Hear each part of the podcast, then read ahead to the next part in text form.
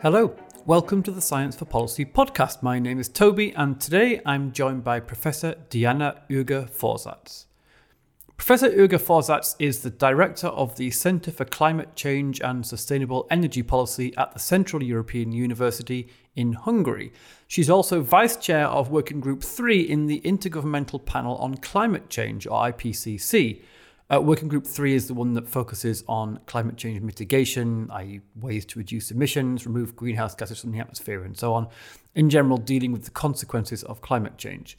She's been a coordinating lead author for two past IPCC reports, as well as a member of the United Nations Scientific Expert Group on Climate Change.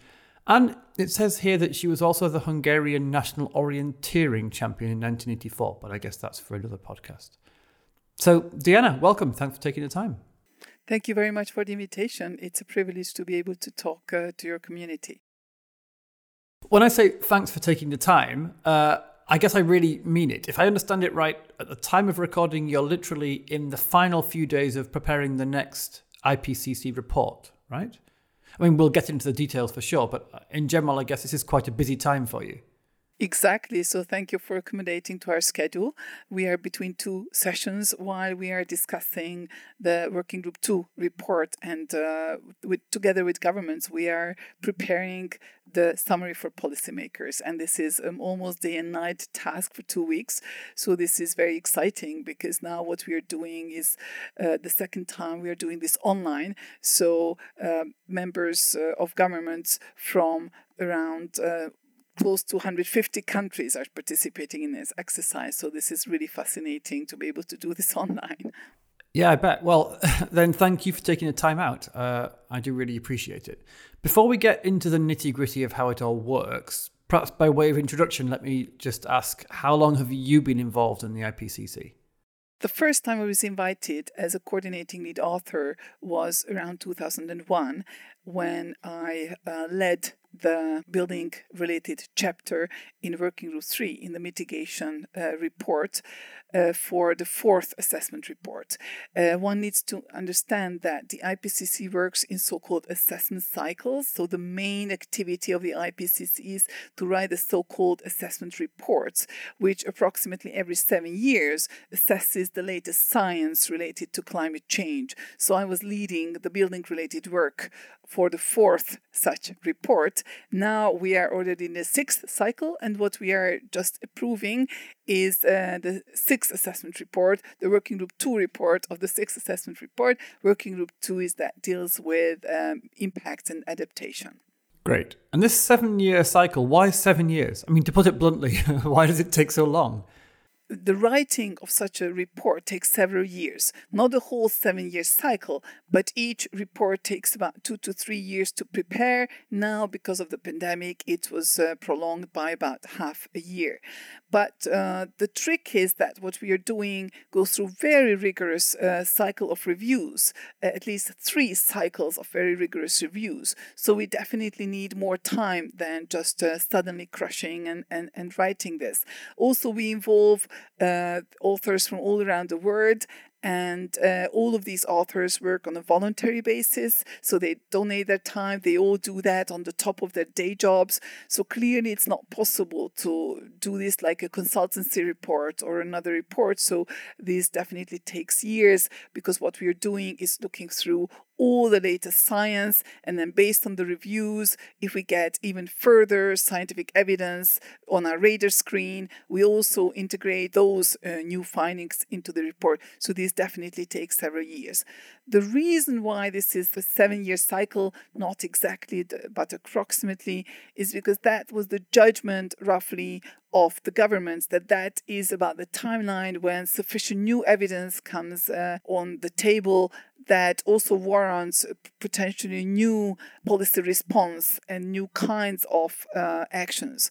And I think we have been very successful with this seven year cycle because uh, basically, almost after each of our assessment reports, some very major international policy developments occurred. Yeah. Well, it certainly does seem that way. I mean, looking in from the outside, there's lots to admire. I guess the IPCC is probably the most prominent science advice system in the world. And when it speaks not only like the world's media, but policymakers really do listen and policy implications seem to flow from these reports. Exactly. We are not just boasting that there were major policy developments, but for example, the fourth assessment report was followed by the Nobel Peace Prize.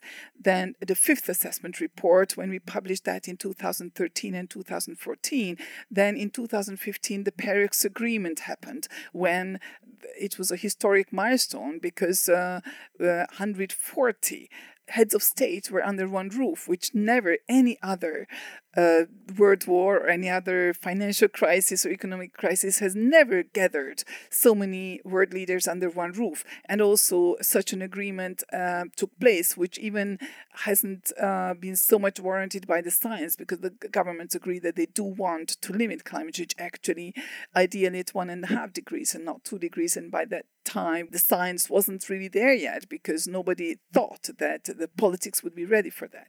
So, how come? What do you think is the secret of success? I think there are several uh, reasons to that. Perhaps the most important I consider is that we are not just us writing a report and giving it to policymakers, and it's not a one directional policy advice, which I'm not saying we are the only one, but we are co generating the knowledge. So we are working together with policymakers. For example, we are just approving the summary for policymakers, which is not only an approval, it's really a co production of the knowledge. And also today, there have been, of course, I can't give away the details of the discussions, but there have been fascinating discussions this morning where governments have provided very interesting scientific nuances, uh, which are not yet fully fully captured in um, the summary for policymakers and which actually helped us to refine and improve and even scientifically being even more precise in this summary. So what we are doing is really a co-generation of knowledge. All right, that's interesting. So can you say a little more about um, at what points in the process uh, your clients, the governments, are involved in, in developing the advice? Because that's something that, well, it's interesting, yeah, and maybe not obvious how we start is that the outline of each report is co-generated with uh, the governments. So they ask the questions with the scientists together. Uh, but then after the outlines are approved, then the governments get out of the picture. And that's also very important because the actual work is independent. So the scientists are working independently. We do have several rounds of reviews, and that's also a very important strength, I think, of our success. So these reviews are extremely rigorous even more rigorous than those of a regular journal article, since uh, we are reviewed by literally thousands of experts from around the world. And we have to respond to every single review comment, and the responses are published publicly. So it's very transparent in how the authors responded to re- review comments if we don't observe one of the comments or we can't accommodate it for some reason, we have to have the scientific argument there and scientific evidence why we didn't accommodate that particular review comment. So that's, uh, I suppose, the second uh, ingredient for success. Yeah. Go on, finish the list because we can come back to some of these. I think the third is we are considered truly independent and objective. And that's extremely difficult in such a complex and politically and economically interwoven topic as climate change, since by today there are so many economic stakes related to climate change, either the response or its or its um, impacts. There are so many political stakes, and there are so many very diverse viewpoints uh, related uh, to climate change. So, in this era, it's so important to preserve your integrity and to preserve your independence. And this is extremely difficult. The way how we do that is that IPCC is financially very rigorous in terms of where we accept funding from. And in all our history, we have only accepted funding from governments. But governments cannot say what it is spent on. The money is put in um, so-called trust fund, and uh, from there it's not labeled. It's the IPCC who decides where the money is going for. Even when we were in financial uh, hardships, for example, when the United States um, who has traditionally been always our largest uh, supporter when the political changes were such that we did not receive that much funding from the US and and there seemed to be uh, challenges for our financial uh, survival um, even then the IPCC still decided not to accept any other donations even though of course there are many many multilateral or, or corporate funders who wish to donate to IPCC but we never accepted that and also, what's important that the authors are all working on a voluntary basis. And that's very difficult uh, and that poses a lot of challenge. But it's very important that none of the authors can be considered as biased as nobody is paying them. And all of the authors, of course, as in many other policy advice processes, go through very rigorous conflict of interest uh, screenings. Okay. So we have uh, we have co-creation, we have independence, and we have this very rigorous review process. So I have quite a few questions springing to mind, but before I ask them, I mean, do you have more that you want to add to the list? Can I add two more? Yeah, please do. Yes, the other, which is uh, extremely important, I think, is the diversity we really make a very large emphasis on a very large diversity of perspectives to be incorporated into the report. And that is ensured through many processes. One is on the selection of authors. Uh, even though, of course, just German professors or UK professors could fully write the entire three volumes of the report, we don't allow for that. And now I just picked, and it doesn't matter. There are, of course, many countries whose experts could do that.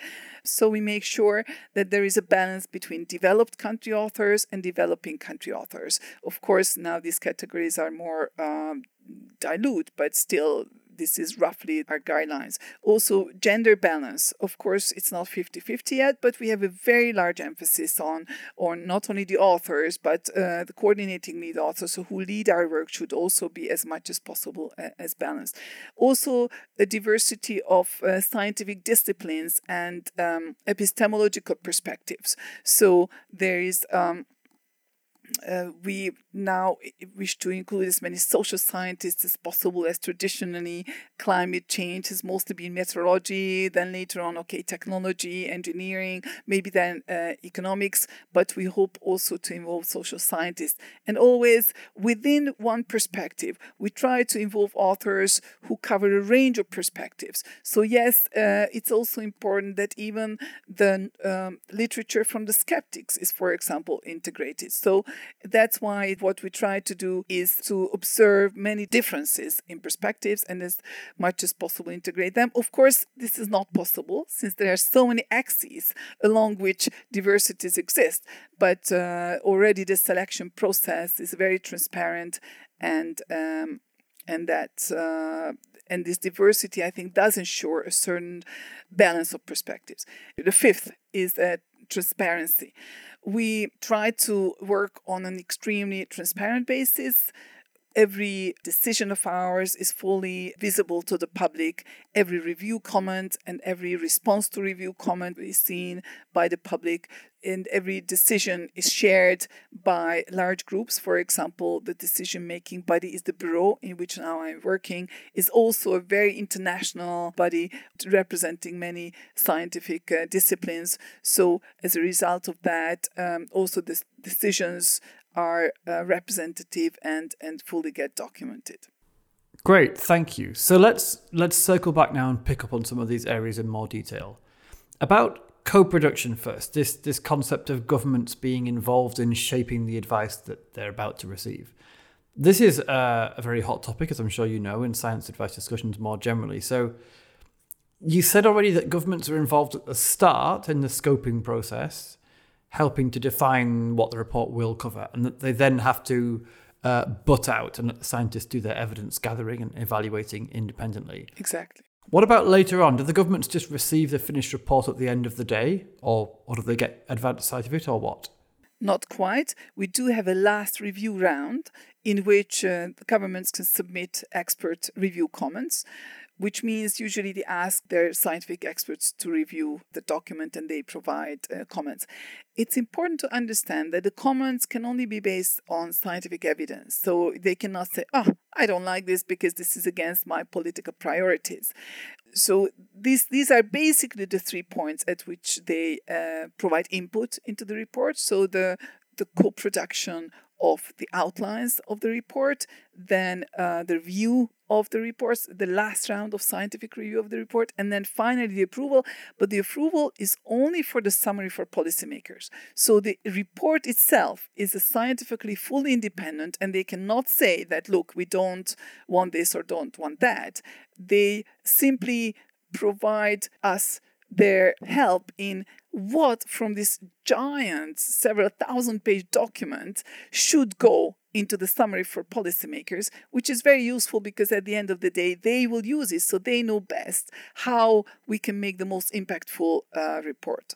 It strikes me that it's quite brave of governments to build the system the way you're describing because you didn't create yourselves, right? You were created by governments and they fund you and they let you do your work and then they give you or at least allow you to have this huge public platform to talk about findings and policy implications. And from what you're describing, the IPCC seems to have almost universal sign up from government. So that takes some political courage to, to create a kind of system which no single government can really control. I think you're absolutely hitting the nail on the head.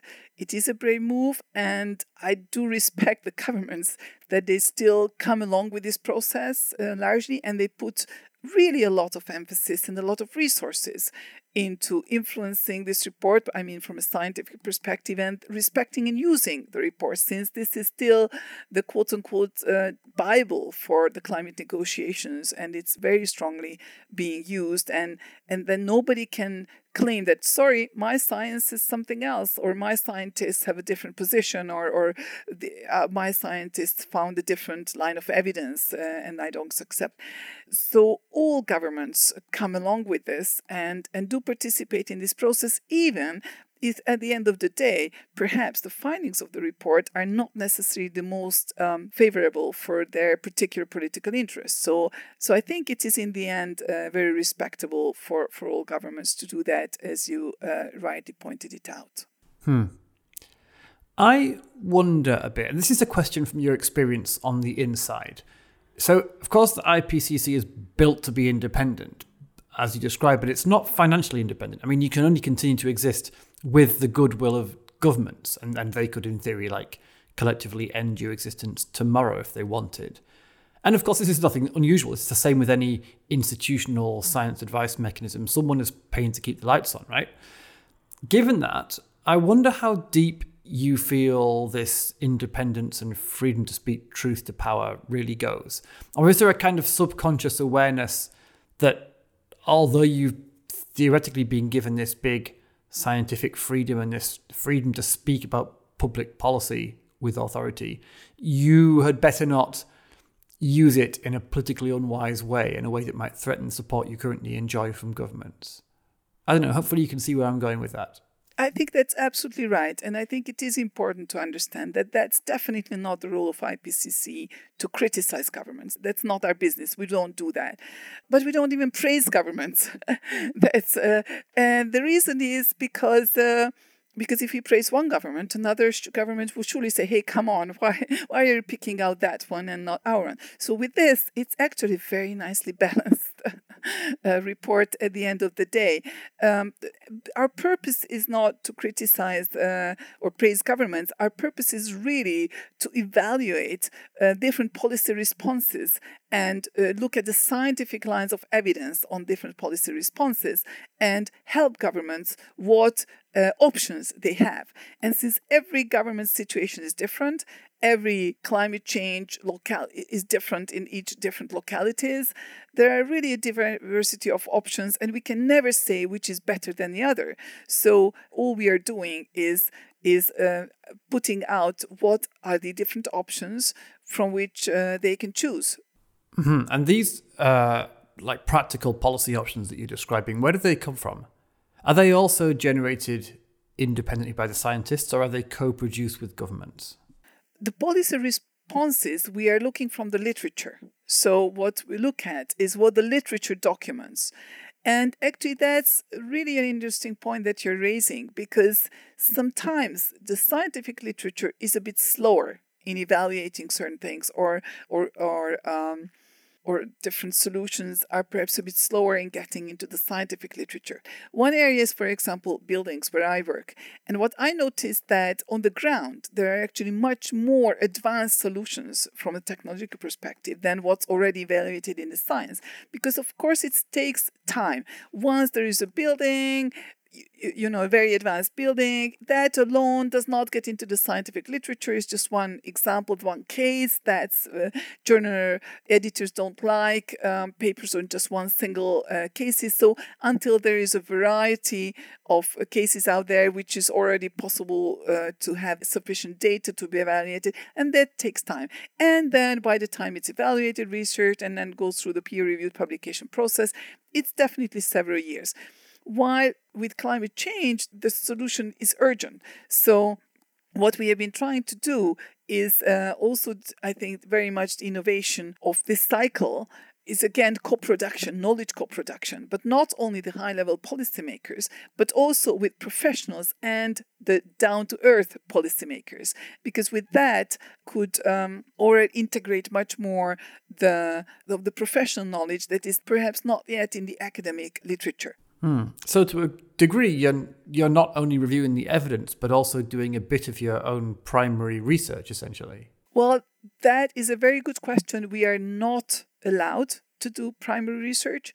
So okay, but what you just described is going beyond the literature to extract knowledge from from on the ground.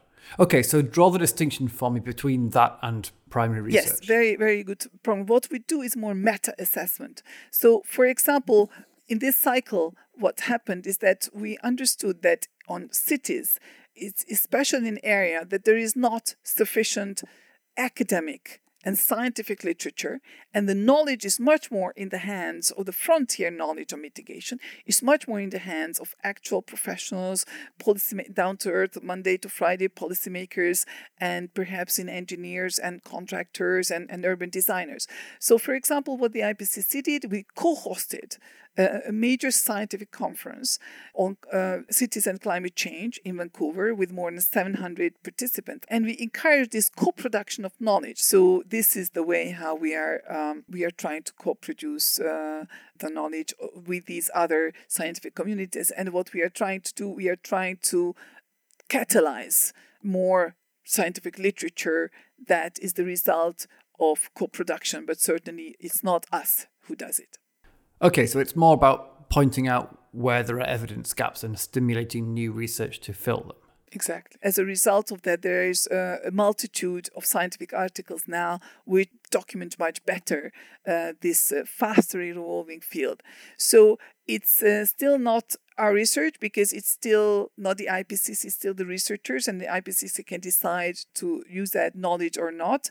Um, the other way how we actually do implement this uh, better co-production is that in each report we do invite a few authors who are actually from the industry or from policymakers. Of course, they do have to have some scientific background.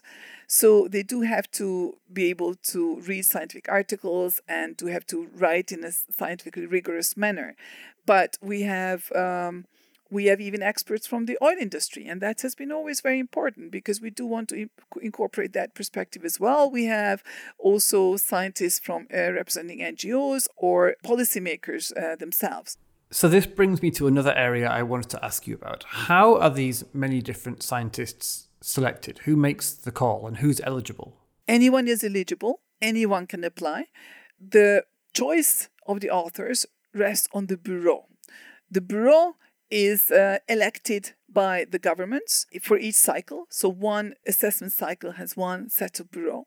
Each working group has about, uh, if I remember, about seven uh, bureau members, which represent different regions. But again, different disciplines and uh, different uh, scientific perspectives, genders, and so on. So these are a diverse set of experts who, together with the co-chairs, select the authors we select based on nominations. So mostly governments nominate, but not only governments, but also international organizations and other bodies, uh, UN bodies also are able to nominate. And once these nominations are received, uh, then the bureau selects. It's a very complicated process. because uh, we receive at least 10 nominations for each slot. Yeah, I can well imagine, yeah. Which is actually to some extent a surprise if you consider that these authors receive no, not only no funding, but they are obliged to come to our lead author meetings, which are usually very high cost, and the IPCC does not provide these costs. So, except for developing country authors, but most authors have to find their own funding to come to uh, these meetings. But still, there is a major competition for getting into these positions. And again, the selection process has several rounds. First, just based on the scientific perspectives, we try to make a first round of selections, and then we look at how well we fared on the diversity of different perspectives. And in the end, of course, for the chapters, what expertise is needed, and to make sure that each chapter has each of the uh, set of expertise that we need that chapter to be written. So all these criteria, it's a very, very complicated puzzle game or or almost chess game to in the end fill each position that ticks all the different boxes that we need to tick. Yeah. So you end up with these very diverse groups. I mean, and I can imagine why. Not only because the science needs it, you need to be able to cover every aspect of climate change, which is a vast, you know, all encompassing subject but also because you want to be able to show politically that you've included everyone. So that's all well and good. But then, having done that, you divide people into different working groups. So one on physical science, one on impact adaptation, and then one on mitigation. Why go to all those efforts to get every discipline around the table and then split them into silos? I think that's a very, very good question. And that's a question that the IPCC itself has been struggling with. At the end of each cycle, we ask the question should we really silo these uh, solutions? For example, in the real life, when policymaker or a municipal decision maker has to respond to climate change, it's very important that they don't silo adaptation and mitigation approaches when you design the next district, when you design your transportation system these all come together. So, of course, these always emerge whether we should unite, for example, working groups two and three, and even for S1, because uh, we don't want uh, authors to work separately. In the end, I think it's not a bad decision that it has been kept still this way, because there is always a trade off between integration and still being able to be relevant. That's in general, I think, even at a higher level, uh, we struggle from this question that you just asked the, the right balance between systemic perspectives and integrated answers versus being really relevant and being able to provide actionable advice. Because, yes, it's important to be systemic and um, be integrated, but at the end of the day, the average policymaker has to decide Monday morning at 9 a.m. and he only has a mandate for a very specific set uh, of questions to decide over them and he cannot decide on anything and everything that would ideally be great and also if you put far too many people together um, it's uh, far more discussions far more complex answers, you may just never end up with really your answers. Yeah, so there's practical limitations. Exactly. So I think so far it has worked quite well working in three working groups, but we do have much more mechanisms that actually still integrate between uh, these uh, working groups. Now we have cross working group boxes and uh, we allow lead authors to attend other working groups meetings. And we have specific envoys who actually uh, have a mandate to integrate between working groups. So we rather choose different vehicles for this integration. Right. Yeah, okay, that was going to be my next question because one of the things I've seen experts really benefit from in the in the few meetings I've sat on the edges of is the presence of and the chance to discuss things with people who not only come from a different discipline but kind of intersect with the topic at a different angle like you say perhaps mitigation rather than adaptation or uh, behavior change rather than prediction or whatever you get this cross pollination and it's in a way it's a shame that you can't just put your 1000 people around the same table and have them talk to each other but of course it's not practical Absolutely, but I think you're absolutely right. But if you consider that already within each chapter there are so many diverse perspectives that I think there is already there a cross fertilization. And then when the whole working group lead authors get together.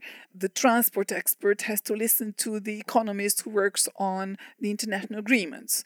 And uh, the urban expert, urban designer, has to listen to those who work on uh, the sustainable development uh, aspects. And so there is already a lot of cross uh, fertilization. Of course, even more is even better. So we do have um, these uh, vehicles. But I think for us, another very important vehicle is the synthesis report. So at the end of each cycle, we produce the so called synthesis report that integrates the results of these three working groups.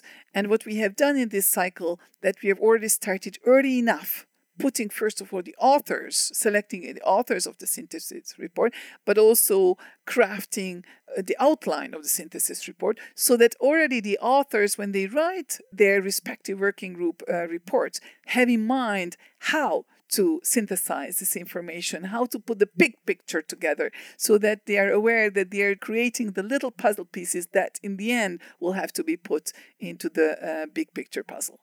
Yes, these scientists, if you described, all have different disciplines and they also come from many different parts of the world, which means different cultures, uh, countries whose populations or governments have different attitudes to climate change in many cases, certainly very different interests and priorities. To what extent do these scientists come in to the room draped in their flags? Or how much can they leave their backgrounds by the door and just talk science? I mean, do you find yourself sometimes rolling your eyes when someone makes a contribution and thinking, oh, of course, she would say that, she would take that particular view because she's from wherever? Absolutely. I mean, but it's not only the countries at all, it's also our scientific disciplines or our research domains. Um, of course, if I put up my hand, uh, my colleague will say, oh, here she, will she come again with her cities or something like that. So, um, uh, or, or with energy demand or something like that. So, so clearly, we all come with a certain amount of baggage, with a certain amount of bias, and this is not um, not political bias, it's a scientific uh, bias because simply we are more aware of a certain domain of the science uh, than others. But that's exactly the strength. And that helps a lot if these can kept in a constructive debate. Then this really help uh, global solutions as well, because uh, because once you put these very different perspectives together, then it's easier to see each other's. Normally, we do work in our little, little I wouldn't say silos, but our, our little um, clubs, our little own words, universes, where we think, uh, where we are mostly familiar with our own literatures, with our own perspectives, with, and that can be either national or, or scientific or disciplinary or epistemological or, or, or have you. We certainly go with that but i think it's true for, for everybody because no one can be aware of every single perspective. And and that's why it's really fascinating. For me it has been the experience of my lifetime to be able to work in IPCC because to understand uh, the, the diversity of perspectives and understand that those who think differently are not evil or not necessarily trying to disrupt. It's really their scientific perspective. It's their uh, their why, why is that that they, they are um, they have that perspective and and finding better the common solutions or if not common solutions but solutions that hurt each other less uh, is extremely important and and I've been really enjoying this work. I can imagine it must be very stimulating. Yeah. Okay, so this is a question clearly inspired by my own particular perspective. I'd like to ask about public communication. This is something I think it's fair to say the IPCC is very good at. And in a way, that's kind of surprising to me. Because as you described, it's made up of many, many different scientists with different perspectives and different opinions and different styles and so on. And I know that inside the room, their job is to find a consensus that works for everyone, but they also leave that room and they go back to their home countries and they talk to, to their home countries and to the world. They step into the media spotlight. And they're all used to having freedom in general to express their own scientific views. And they're being asked about the IPCC and what goes on there by many thousands of different journalists who themselves have different agendas, and so on and so on. You get the idea. I have to say, from a professional point of view, this sounds to me like a recipe for chaos. So, my very genuine, interesting question to you is why is it not chaos?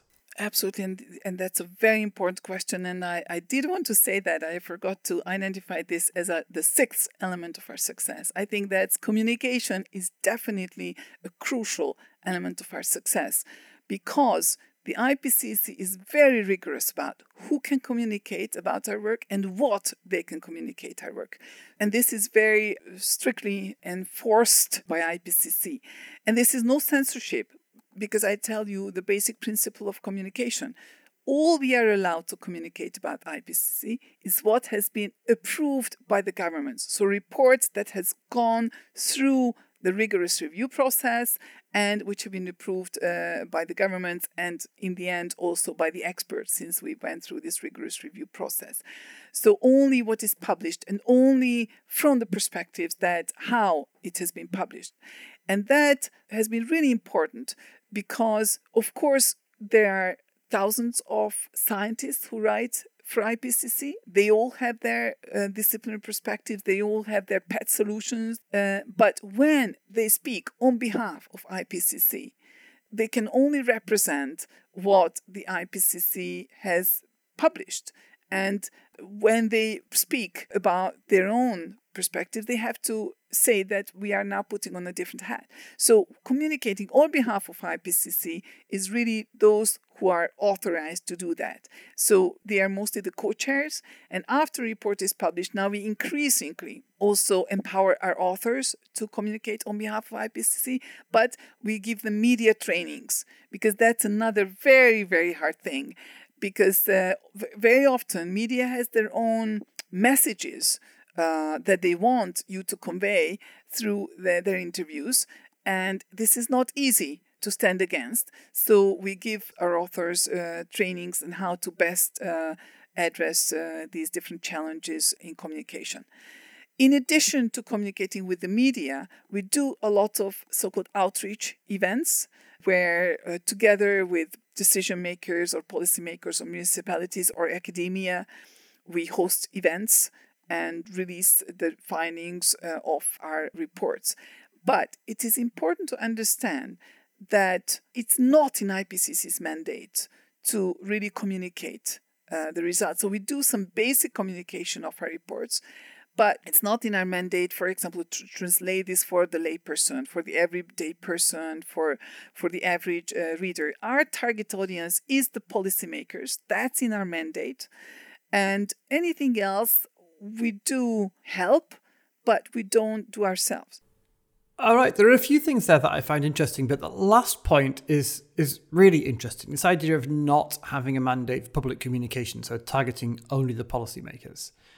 Uh, I guess I admire the simplicity of that, but this means that all the stuff we read, all the stuff we hear, explaining what the IPCC has said and done, those are all written by people other than the IPCC, by journalists or pressure groups or NGOs or whoever, I, I, I suppose our own governments even. One reason I think organizations often choose the other route and put a lot of effort into public outreach and dissemination and lay communication is because that way they can try to keep control of what's said about them and to an extent how things are reported, which can be seen as very important. So, does the IPCC really have no interest in jumping in to try and set the record straight when the public debate is, is veering way off course. You know, just to say something like, wait, that's not what our report says at all, you should read page 94 or whatever. You leave that all to others. Uh, that's a good question, but I have never seen the IPCC really trying to do that. There have perhaps been one or two just major issues when perhaps the IPCC responded, uh, either the climate gate or for example, when there is one, there are many, but there is one uh, specific misunderstanding that has made a lot of media headlines around the world. And, and for example, the, we have 12 years left. And that was a little bit of a misunderstanding. So, what the IPCC has done simply, they uh, have issued uh, a detailed guidance on how to respond to such questions and sent it out to the authors so that whoever gives interviews is helped by how to better clarify that this is a misunderstanding and what really our numbers meant. Yeah, that also makes some practical sense. Of course, I, I guess you can't possibly have the resources to hire tens of thousands of press officers to work in each country, so you rely on your experts to do that work for you. So, therefore, it's more about briefing and equipping them. But then this also brings up another issue, which has been something of a, a running conversation on this podcast over the past couple of years. And that's about the public loyalty that you can expect from your science advisors. So, in one way, what you're describing sounds totally normal and routine to me. I mean, if you work for an organization, you follow its rules when you talk about it in public, like it's part of your basic duty. But on the other hand, I mean, the IPCC is an institution, right? It's an organ of the UN, but your experts are not. They're private citizens working for you on a voluntary basis. And to make matters worse, in a way, they're scientists who work in a domain where their personal views and independence and integrity are prized. I mean, quite rightly, that's how science works. And they're used to having academic freedom to say what they want and to call shots how they see them. So, how much loyalty do you think IPCC science advisors should have in public to the IPCC? And uh, is this even possible to enforce? Of course, I think our authors accept it from the perspective that in the end, it's not so difficult to implement because we don't have any way uh, space for really having individual criticisms or direct issues. And in a way, we do evaluate in the end uh, some of the government policies, even if not directly for that of one government. But in general, we do say if, if certain types of policies have not worked as well uh, as others. But I think uh, it's a very serious uh, issue. And I think for us, how it perhaps comes out more as uh, about the question of advocacy. It's a very important question and a very interesting question. How much scientists should engage in advocacy? Normally, scientists shouldn't engage in advocacy. But when you have such a very urgent and very grave problem as climate change, where most of us who are really dealing with it see that we have very little time left and and this is, is a really very serious issue then can we really just use only our science which then almost nobody listens to of course uh, that's not true but still it's listened to in a very limited way and just sit on our laurels and uh, lean back that we have done our job for example, recently a Nature a survey has been published by Nature who looked at this. In fact, the majority of IPCC scientists think that the IPCC authors should be engaged in advocacy to different levels, and many of them do engage in advocacy. Just coming back to your original question of, of being how loyalty to your authority, I think the the reason why for IPCC it's a bit easier because you are only doing this in in a voluntary capacity as uh, on the top of your day job. So when you represent IPCC, I think it's easier to isolate yourself uh, from any of these other questions. And then when you put on your scientist hat, then you face these questions, but then you are more free to engage with these questions. Yeah, I can see how that's a useful distinction to be able to keep in mind if you can. So, we've talked then about a whole load of different interesting features of the IPCC setup. Which of those do you think might usefully be adopted by other science advice institutions, or indeed have already been adopted by them? Thank you, and that's also uh, an excellent question. And what we see that fortunately this model of uh, how the IPCC works has been already replicated in different scientific areas, but also in different countries. For example, uh, the IPBES, the Intergovernmental Platform on biodiversity and ecosystem services has been already working for a, a, large number of years based on the IPCC model and trying to also solve other major ecological crises uh, uh, of biodiversity. Also, we see that countries are also replicating the IPCC process, and there are several countries where there is an own uh, kind of IPCC report. We have the Brazilian panel on climate change, we have an Austrian panel on climate change, we have the New York City panel on climate change. Uh, we hopefully we have soon a Hungarian panel on climate change. So this has been uh, replicating already into national uh, examples. Finnish panel on climate change as well, and there are many others. The second is is definitely the funding, and that's I guess uh, the tough part because uh, I guess the IPCC's uh, success now relies already on the good reputation of the IPCC. So many scientists volunteer to do this because otherwise it's very hard for a science advice mechanism to expect voluntary work. But as soon as you pay them, clearly, even if not directly, but indirectly, that scientists to some extent feels that they need to be loyal to a certain extent, and it may bias uh, unconsciously the findings. Transparency and the diversity, I think these are the ones that are not necessarily always included in certain scientific advice mechanisms. We still tend to treat some disciplines as um, superior and other disciplines perhaps as inferior. And social sciences, is, for example, do tend to be, at least in my field, in energy and climate change, social sciences are often just the afterthought. Social sciences are often just those who, okay, now I have this perfect technology. So now you say how to make the stupid people finally accept my excellent technology uh, because they just don't understand. And instead, you know, a more epistemological humility, inclusivity is, I think, key to a really successful uh, science advice mechanism. And I'm not criticizing anything because all of these do come uh, as a natural uh, consequence of, uh, of how many of our big problems have evolved. But I think if we just step back a little and uh, apply more humility with regard to all uh, disciplines, that just because we think we know the answer, and I think all of us tend to think that way, um, we do need to allow for more of a diversity of different perspectives. And I think that's still not often enough happening and taking place in many of the uh, science advice mechanisms. Yeah. So there are clearly these features of the IPCC that contribute to its success. And I think from one perspective, that success is undeniable, as you've just said. Um, but from another way of looking at things, it could also be, and indeed has been, quite heavily criticized.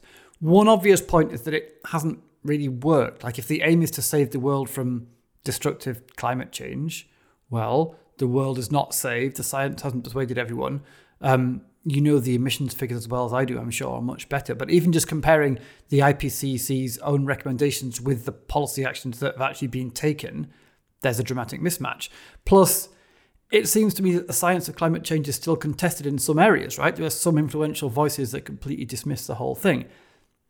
This is a challenging place for the IPCC to find itself, uh, working on such a highly contested area. And the question is open as to whether much concrete progress has been made. I wonder if you have some comment on that.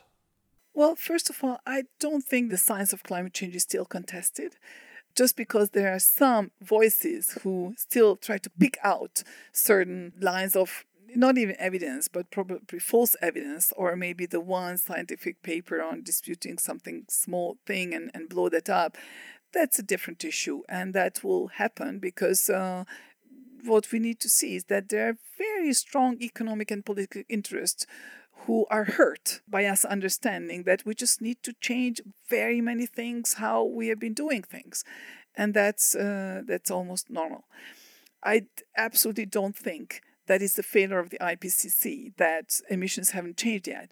Just because science and even science policy advice uh, has been working very effectively, or we have done our job very well, it will never mean that the world decides to absolutely go that way. Because uh, I wish if all political and policy decision makings were based on just science, but they aren't. Of course, each government and each decision maker has to incorporate a lot of different perspectives in their decisions, including uh, what, for a government, what their voters say, including what their uh, major taxpayers say, including very, very many different diverse things. And, and that science is just one. Nevertheless, I think what I worry about more is that in the recent years, science has been able to influence policymaking less and less because the public increasingly gets their information not from more trustworthy sources but more and more social media bubbles. And that gives uh, a lot of um, rise to fake news and, and fake science or or misinformation And that, as happens, also decision makers and policymakers and politicians are more and more pressed to take their decisions based on this fake news. And the, the best example is, let's say, about uh, vaccines or, or masks uh, and, and the whole COVID response the response to the whole COVID crisis in our democracies is very worrying to me from the perspective of how we respond to climate change. Because even related to COVID, a lot of the science was very clear at the beginning, a lot of the scientific advice was very clearly communicated, but still governments were not able to often uh, or maybe at the beginning they were, but later on they were more pressured by different responses from their societies and they had to decide not necessarily along the scientific perspectives. So I don't consider myself that it's the IPCC's failure why we are not there yet, but it's also very important to highlight that in fact the IPCC's messages have really changed the world. Let me just give you one example. Just in 2018, it's just a little bit more than three years ago, we published our report on one and a half degrees of climate change. That was the first time when we just we did nothing else. We just drew our emission lines, how the emissions have to go if we want to cap global warming and one and a half degrees. And we just happened to show that actually these lines unfortunately happen to cross the zero line around 2050. Almost all of these lines cross it somewhere around 2050. So we have to be net zero uh, emissions, uh, carbon neutral by the middle of the century. That's all we did. We never said you have to or you need to, or we never subscribed anything. We just showed these lines. Only three years later, at the end of 2021, countries representing 90% of all carbon dioxide emissions have net zero commitments. And even though anyone can say, oh, well, you know, it's easy to make a 2050 commitment, but many of these countries also have midterm commitments corresponding earlier targets. And even though these still have many issues, it's a very important change because earlier, developing countries, and I don't want to name, but most of them said, Why should we do anything when it's all your fault? By today, the two major developing country emitters, China and India, which is not yet a major emitter, but clearly it will soon be a very major emitter, both of them have net zero commitments. I do believe that this is a really major milestone. And it has become the norm for companies and countries to take net zero commitments. So that means that just one of our reports have very significantly influenced the global discourse on climate change and has, at least on the rhetorical level and now I'm not sure yet whether the action level, but at least at the commitment level, has uh, had major influence. And once you have the commitments, and you are certainly liable about these to your stakeholders, to your uh, communities. So I do think that our reports have had very significant influence, even though, yes, we are not there yet, but that will take more than just science. Well, well said. And um, on that note, it's time for me to say, Professor Diana Ürge-Vorsatz, thank you very much for your uh, informative and very inspiring optimism or realism. I will let you get back to your 24 hour calendar of meetings and reviews. Um, and I believe that by the time our audience first hears this conversation, they'll already be able to see in the media the results of your hard work today. Um, so thank you again for taking the time out of that busy schedule to record this conversation. And uh, thanks for appearing on the podcast. Thank you for the opportunity. The Science for Policy podcast is produced by SAPEA. We're a consortium of Europe's academies and learning societies, and we're part of the European Commission's scientific advice mechanism. We provide evidence and expertise to inform the work of the group of chief scientific advisors. SAPEA is funded by the EU's Horizon 2020 programme for research and innovation, and you can find lots more information about us and our work at sapea.info. Finally, the rather lovely cello music that's playing right now is performed by Elizaveta Sushchenko, so I shall shut up and let you enjoy the last few bars. Bye for now.